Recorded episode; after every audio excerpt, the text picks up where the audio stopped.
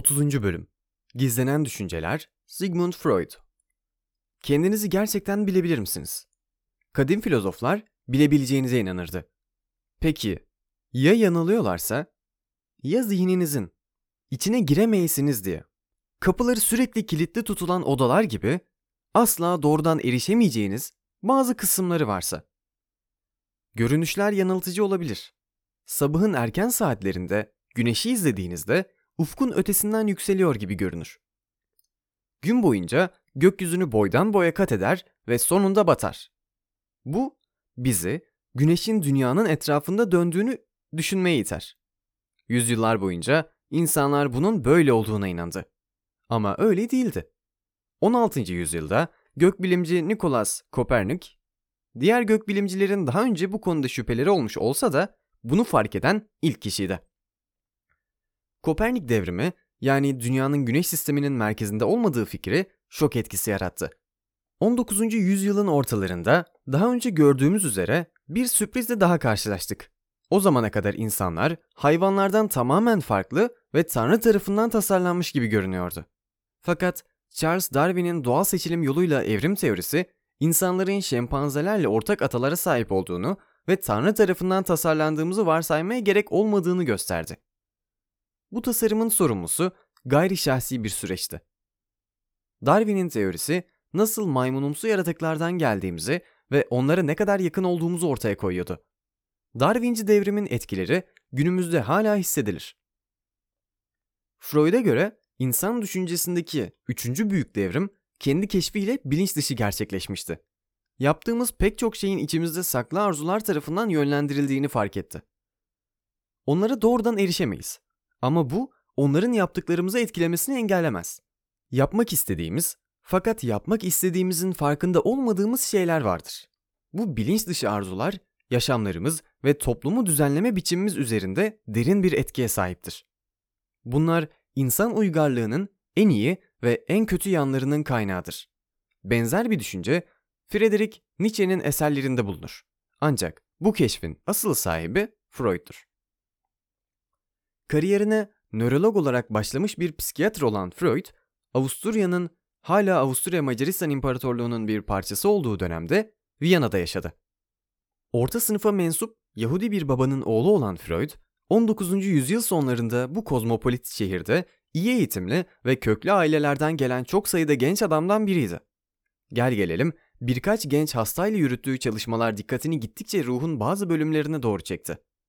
Bu bölümlerin hastaların davranışlarını yönettiğine ve farkında olmadıkları mekanizmalar yoluyla hastalardaki problemleri yarattığına inanıyordu.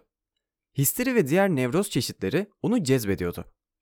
Çoğunluğu kadın olan bu histeri hastaları sıklıkla uykularında yürüyor, halüsinasyonlar görüyor ve hatta felç geçiriyorlardı.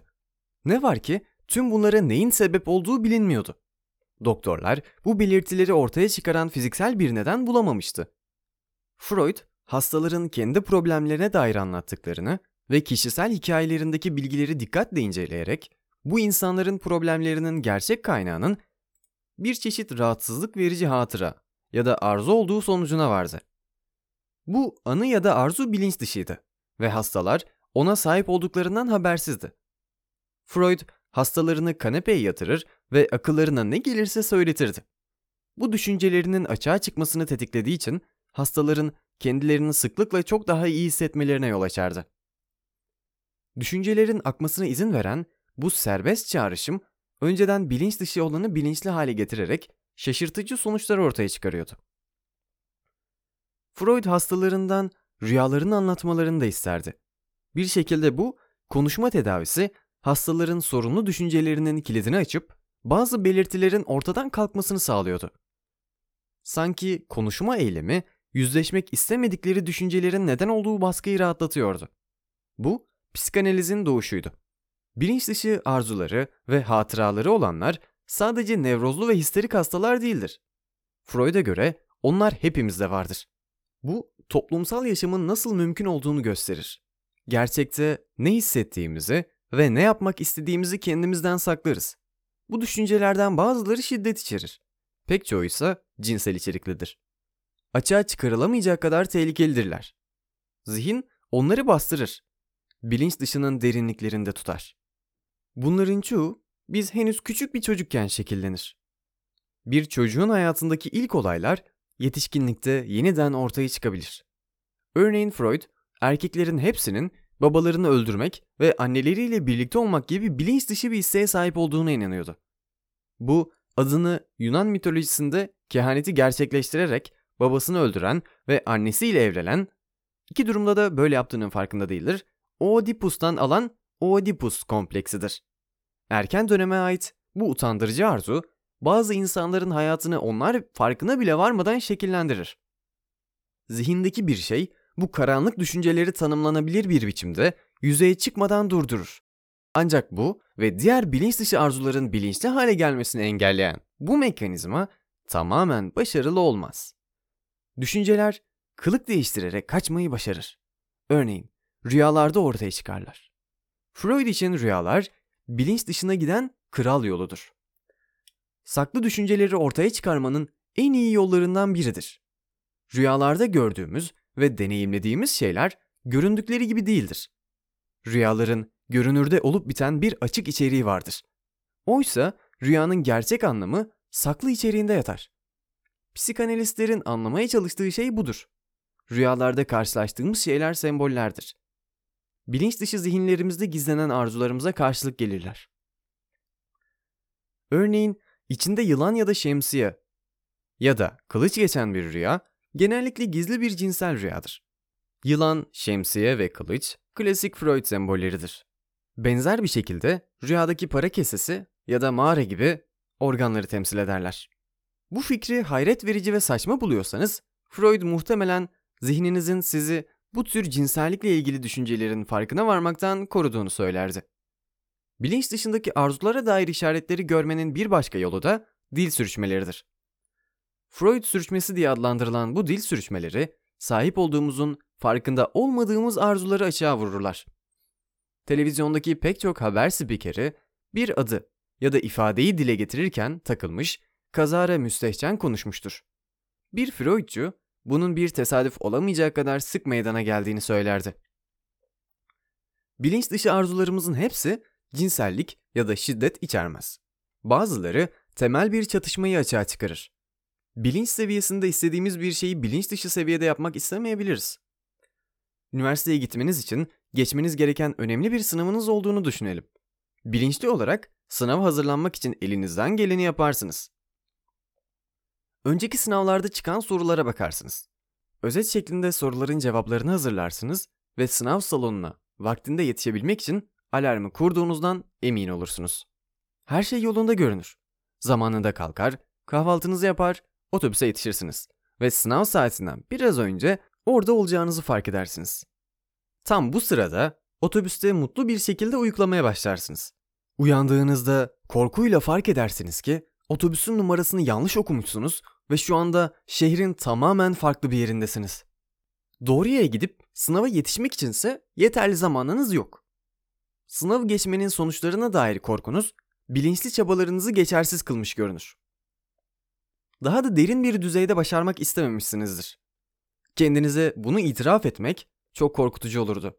Ama bilinç dışınız bunu sizin için ortaya çıkardı. Freud, teorisini sadece nevrotik davranış gösteren bireylere değil, ortak kültürel inançları da uyguladı. Özellikle insanların neden dine kaydıklarının psikanalitik açıklamasını sundu. Tanrı'ya inanıyor olabilirsiniz. Belki de hayatınızda Tanrı'nın varlığını hissediyorsunuz. Ancak Freud'un Tanrı'ya olan inancınızın nereden geldiğine dair bir açıklaması vardı. Tanrı var olduğu için ona inandığınızı düşünüyor olabilirsiniz. Ama Freud çok küçük bir çocukken hissettiğiniz korunma ihtiyacını hala hissediyor olduğunuz için Tanrı'ya inandığınızı düşünüyordu. Freud'a göre bütün uygarlıklar bir yerlerde karşılık bulmamış korunma ihtiyaçlarınıza cevap olacak güçlü bir baba figürünün bulunduğu yanılsaması üzerine kurulmuştu. Bu ona göre bir hüsnü kuruntuydu. Tanrı'nın var olması gerektiğine dair kalbinizde büyük bir arzu taşıdığınız için onun gerçekten de var olduğuna inanırsınız. Bunların hepsi çocukluğunuzun erken döneminde ortaya çıkan bilinç dışı korunma ve bakılma arzusundan ileri gelir.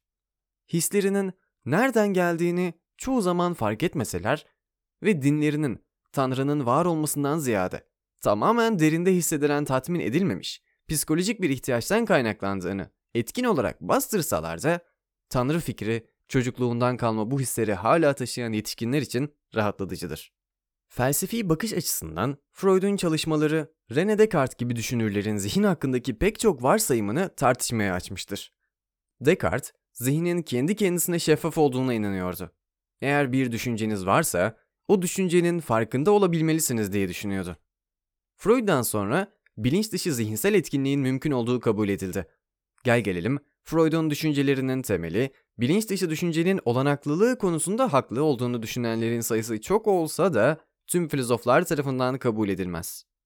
Bazıları Freud'un teorilerinin bilimsel olmadığını iddia etmiştir. En ünlü örnek olarak Karl Popper, psikanalize dair düşüncelerin çoğunu yanlışlanamaz olarak tanımlamıştı.